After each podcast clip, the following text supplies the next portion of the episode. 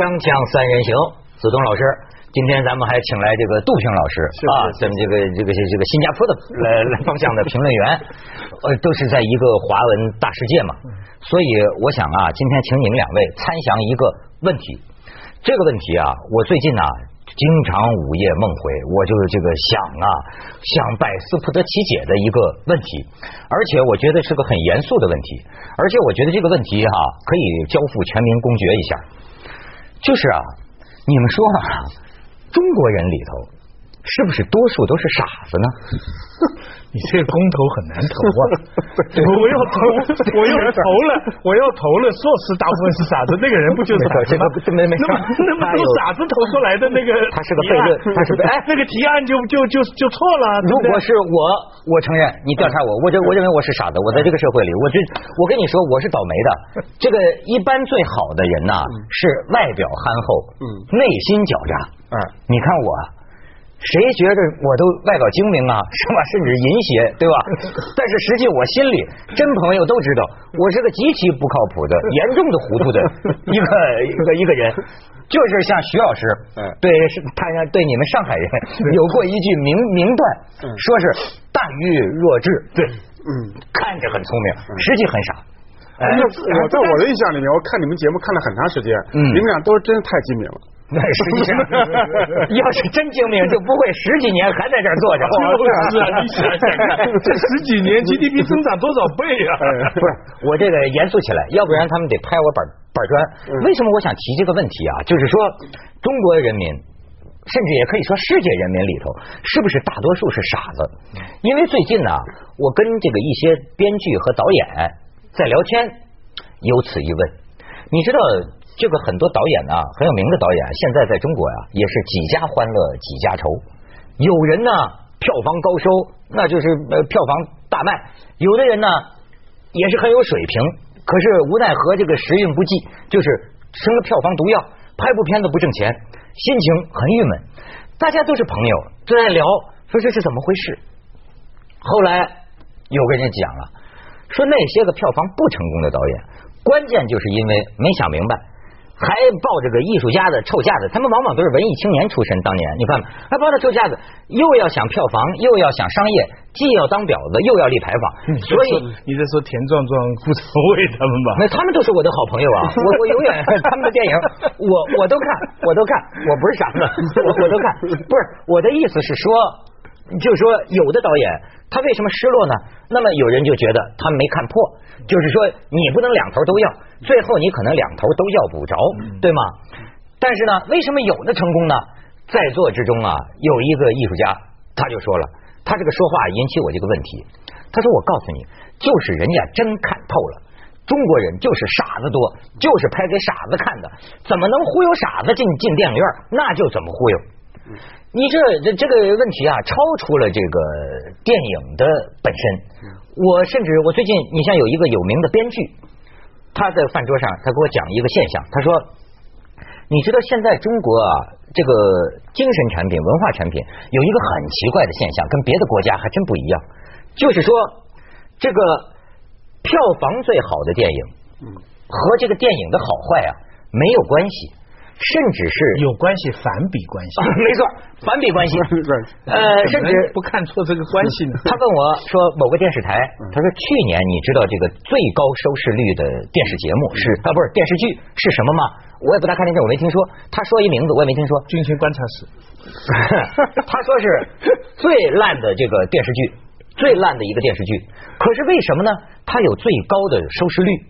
然后就是说，都有采访那个观众啊，就说你喜欢看那电视剧吗？那观众那那电那观众说，那么瞎编的电视剧太臭了吧？说那你为什么还看呢？那观众说，我就是要看看他怎么瞎编的。你知道吗？这是一个什么现象呢？不是说蜗居嘛？蜗居不是还可以的嘛？算收视率很高的一个，是不是我？你讲的是不是蜗居？呃，不是蜗居，不是蜗居，就是说啊，你都你有些名字你都没听说过的，嗯你同理可证，你还可以说，包括书籍对吧？书刊，呃，包括这个这么个歌星对吧？这咱不用说了，最火的歌星，你说得出来他有什么歌吗？就是往往就出现这呃，你看啊，电影编剧我不懂了，我就说，我用他的这个道理来看，呃，我的这个行业。我也觉得很奇怪。你比如说，有的主持人得享盛名，节目也很火呀。可是你知道我是内行啊，那么当我听闻了，我去看，我用我自己内行的眼光去检查他的时候，我就发现很奇怪了，他什么特长都没有，我看不出他任有任何一点特殊的地方，甚至咱别的不说，长相好，长相都一般，是个中人之姿，那你总不能说会背稿、会说话，你就是好主持？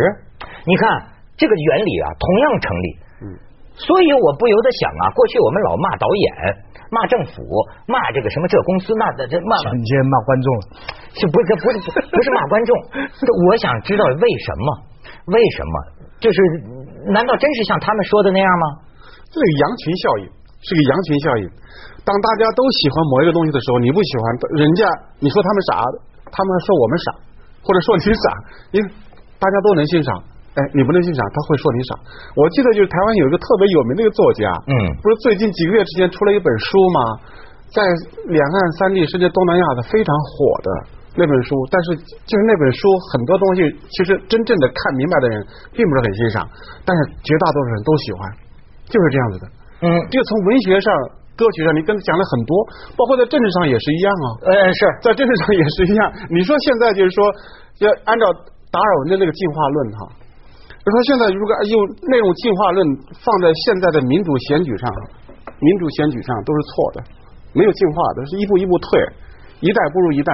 包括选民选出来的总统、领导人选出来的结果，选出来结果和或者选举人都一样，但是他程序在进步了。程序在进步，但结果不好。民主的结果就是说选到最后一一代不如一代嘛。你不是最近讲，就是说像林肯的哈，嗯，他如果现在活在现在的民主选举的时代哈，他绝对选不上的呀。我记得我听那个李敖讲过一个什么事嘛，说当年美国有一个伟大的总统叫威尔逊，嗯，那么威尔逊就是因为什么呢？那么伟大的一个人，他就是他离了婚，只是因为娶下一个老婆隔的时间太短了，美国人不投票。这么一个伟大的人，他就不能再继续连任总统，这就属于民主的问题。而且为什么就引起我就说这个全世界人民是不是也是傻子居多啊？为什么这个问题？我就你是说最近这英国大选，我那天看一个报道介绍这个卡梅伦，这这人是什么伊顿公学的嘛，贵族子弟啊，就说现在这个选举不当然都像表演，可是我的问题是，我认为有些智力啊不需要什么大学文化水平，我认为我爸爸妈妈也能够明白。这个有什么不能明？比如说卡梅隆就想塑造一个平民的色彩，但是被人家英国记者拍出来了，说他每他每天他骑自行车上班嘛，结果说拍到了一张著名的照片，他在前头骑着自行车上班，他的司机开着车拉着他的西装文件包在后面跟着他上班，然后呢又说是什么啊？我说我坐火车去乡下拜访选民，结果呢他是坐直升飞机去火车站的。你你你明白吗？然然然后然后我就觉得他们就说说英国原来的一个叫布朗的，对形象很很很不好，大家觉得他很严肃。后来布朗死了个孩子，然后布朗这个在电视面前一哭泣，大家看到了伤心的父亲。哎呦，这好，这是领导好。本来说这个卡梅隆本来也缺乏点这个人情味儿，结果你说这卡梅隆是幸运还是不幸呢？他家里有一个本来就有病的孩子，后来死了，然后他在电视上又含泪讲述自己孩子死了这个心情，一下子人气就上去了。哎，我真不明白这些都报道出来的招为什么选民选民是些什么人？所有这些东西的归根结底的罪责是因为康德。康德 是吧？是是康德呢说了一句话。奠定了我们整个现代社会的基础。他说一句什么话呢？他是法国的启蒙运动，你知道，呃，狄德罗、伏尔泰要呼唤大家启蒙嘛，大家都睡着，要把大家唤醒嘛。启蒙运动大百科全书就是强调人跟人的智力有巨大的差别嘛。嗯那聪明的人应该把笨的人从奴役的状态里唤醒嘛。嗯，这康德总结法国启蒙运动的一句话，他说：“人跟人的智力差别巨大。”啊，他财富也差别巨大，他的能力也差别巨大，但这个差别再大，也不能大到一个人决定另外一个人的命运。啊，就这句话呢，就是整个现代社会一人一票制的基础。换句话说，你一个爱因斯坦，你在办公室里，有一个帮他扫办公室的老太进来了，嗯。那这两个人的智力，我们以我们想象这一个一个大球一个小球，不知道差多少倍。但是如果他们今天投票，那个老太是一票，那爱因斯坦也是一票。呃是这个就是我们现在人类基大家为了否定这个专制制度以后达出来一个共识，就是。这个共识出来以后，才出现你所谓的所有那么多现象，就是因为每个人有决定有权利决定自己的了，嗯所以他们不必再像。呃，莫扎特时代要要听皇帝，要听乐师的了，不像中国这样要听孔子，要听皇帝的了。呃就是说每个人自己都是决定自己命运了，余下来就被忽悠了。啊，对呀、我呃对，咱咱咱咱们先先，咱们先去不先拿广告忽悠一下。我我我我还有不同意见。锵锵三人行，广告之后见。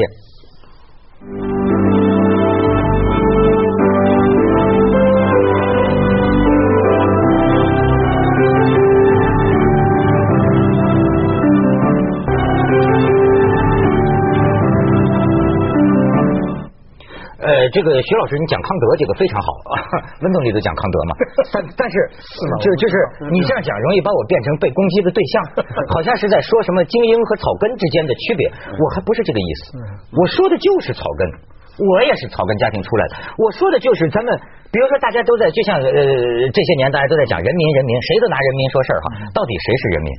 人民是什么样的人？我就说我爸爸妈妈算人民之一吗？那么需要多么高的智力才能懂得一些简单的道理呢？我不是说一些知识分子才能，你比如说呃呃呃，咱就说这电影票房啊，他们那天有一个编剧跟我说，我没有调查啊，如果张艺谋导演认为有有有差错可以纠正啊。他说这个三枪拍案惊奇这个电影，呃呃我没有看过了，所以这个我不知道好不好。但是咱就这么说吧，在张艺谋本人的作品里，他算是最好的、中等的，还是比较差的？呃这大家有个有个谱。可是这个编剧跟我讲啊，这个三枪你知道吗？是张艺谋个人影史上票房最高的。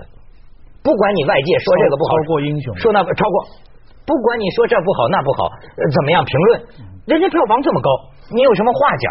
结结实实的成绩，就是这跟民主投票一样。就就是我刚才讲那个道理嘛，就是就是以前呢，人读书的人，中国我所有读书的人，你你如果有人跟你说有孔孟啊或者这些八大唐宋八大家，你就会俯在下面看他是比你高的。那自从这个现代文明以后呢，他就给你个人的权利。你你在你现在到唱片店里，嗯我有我碰到一个学生嘛，他在那里找赵薇的唱片啊，成龙的唱片，嗯我就说你为什么不买布拉姆斯啊？他就看着我笑。后来我想想，我也挺可笑的。你跟他讲什么？因为他就觉得他个人的选择是最重要的，你他不理你这个原来这个文化秩序。知识分子干的活儿呢，现在跟以前不一样。以前的知识分子干的活儿是，我倒腾出一个好东西，然后让老百姓来欣赏我这个好东西。假如你们能欣赏我了，他觉得我就把你们唤醒了，我就把你们提高了。现在知识分子的脑筋在想着，我我倒腾你们，我估计你们喜欢什么。你们有多傻，我就做多傻给你看，我傻给你看。但是他很聪明的来研究你怎么傻。比方美国的一部电影啊，他我几月上画，我上画的时候正好是中学生的放假，所以我的蝙蝠侠我一定要给十三岁的人看。他是连台词、动作设计全都算计好了，你要把他们把一个蝙蝠侠的续集放在圣诞节放，他就要惨败。这个就是什么？这就是知识分子他在很精细的研究这个大部分人怎么傻，他们傻的有季节性，他们你知道，他他有，所以所以这就叫文化工业，这很多人都讲过了。我觉得哈、这个中国人不傻。因为中国人不都是人精吗？一个个的多会算计啊！啊那个参加换妻俱乐部都自己带个换的，那不就聪明嘛？就是怎么就？但是我认为他的问题还是很复杂，你知道吗？就比方说啊，问题是他花两三个小时，呃，五十块钱的电影票，甚至九十块钱的电影票，他自己看完了也说烂。嗯，不是说不是说好像说他他水平多低，他就觉得这个很好，他自己也觉得不好。可是你看他自己愿意投资，你觉得这个很很奇怪吗？文涛的心情，我是非常理解的。嗯，这这鲁迅不写了好多文章，就讲了这个问题的。大部分的民众都是在蒙昧当中啊，都在铁屋子里面啊。还有一部分人，比如说你在东北军，在东北被中国当中国人被绞死的时候，都在看热闹，所以说没有清醒。但所以呢，就是在这种状况之下呢。就需要像你这样的清醒的人，还有康德 这样的人，需要唤醒大家的共同意识。真的是这样？为什么呢？因为现在就是能够敢说话的人越来越少，就这个社会的环境、舆论环境各方面都不太需要很清醒的人把真实的东西给戳破。把这个纸给戳破，他不需要。我我大家都装傻。你在鼓励我当孙海英吗？那我觉得就是说，呃，他说的是有道理。他提出了很很一个很严肃的问题，看上去好像很轻松，其实是很严肃的问题。其实中国社会，其他社会其实也面临这样的问题，包括选民对一个政府的盲目的支持，我菲律宾选举这样选一个埃斯特拉达原讲原来这三流的演员嘛，对不对？嗯。那现在就只要是有名气的、有名声的，现在都是这样。英国的选举也一样，克莱格这个自由民主党那个，哇。第一次演讲以后，就说电视辩论以后，就把他跟丘吉尔相比，简直是什么呀？英国人把他当丘吉尔相比，如果是外国人说不了解丘吉尔，你把他跟丘吉尔相提并论还凑合，英国人自己说这是。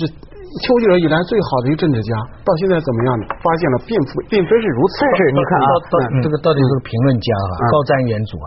但不过有一点我不同意，就是康 德啊，康德的那个理论其实正好是对鲁迅那个反的。反，嗯，他的其实在怀疑，就是说鲁迅，你凭什么能决定你是醒着，人家是睡着？没错，嗯，康德的理论是这个。不过他讲出另外一点很重要，现在有很多人在那里糊弄啊，嗯，其实是因为有些很多很简单的事情不能做。所以呢，聪明人他就他就装糊涂，我我我觉得是这样，有很多事情很明摆着，就是一张白纸一戳就在那里了，也不能做。那你既然不能做，那我又要赚钱，我又要生活好，那我就走那些路。其实这些东西呢，是使得大家更傻的一个一个。我除了文化工业以外，对你们说的很好，但好像还不是我的意思。我我在想，再说，不对，继续我再说，我的意思是说什么呢？就是说啊，呃。你某种意义上说，你也不能说他们是傻子，你知道吗？他是本来就是比喻的。我甚至认为，我甚至认为，从某种角度上讲，也是一种人生的境界，用大智慧。这只不过啊，显得有点没心没肺。是什么意思呢？咱们先广告再忽悠一下，我再跟你们讲，锵锵三人行，广告之后见。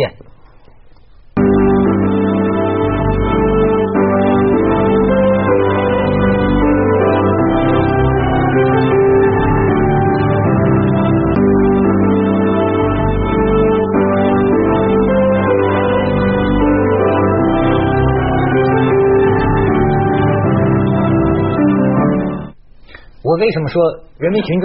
我又认为不是傻子，人民群众的眼睛是雪亮的。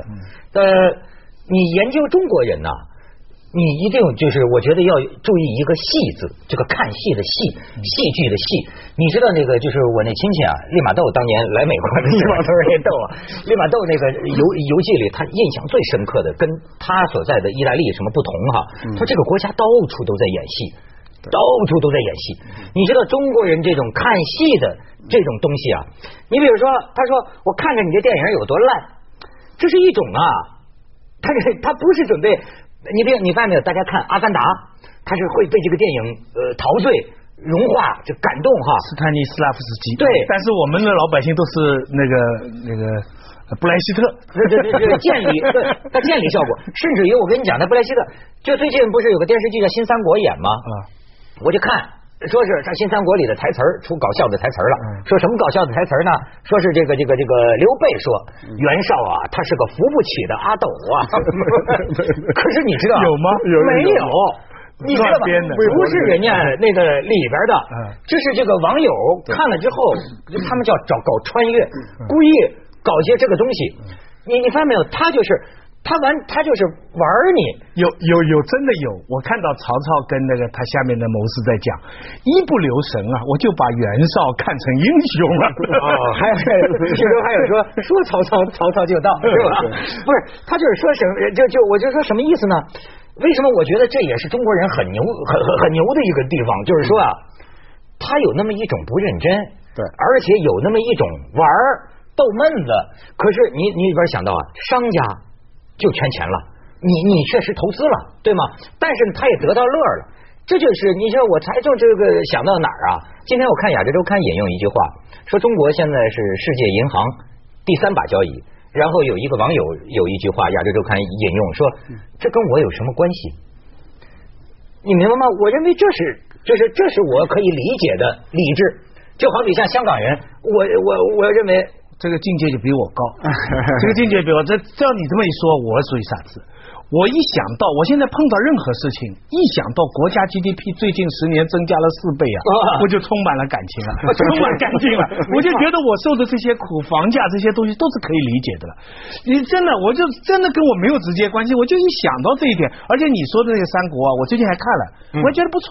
是，哎，我觉得这个提供了一个新的解释，对曹操啊什么听，就唯一的不满意就是那个台词儿啊，他那个跑上来那首歌啊，这四个字都不错。可中间有一句“不可问妈”，不可问妈，这个这个滴溜马你进了这样的一个台词啊，实在是朱书静啊，这个是有点点可以稍微文言一点嘛。但整个戏啊，演员不错，我我我看了一点点，我帮他们义务做广告，还不错。还有那个你说傻吧，我最近也又又傻乎乎看个电视剧叫《手机》，那电影已经看过了，嗯，可是看到王是叫王志文吧？王志文，哎，王志文跟陈道明斗戏，哎呀，好看呐。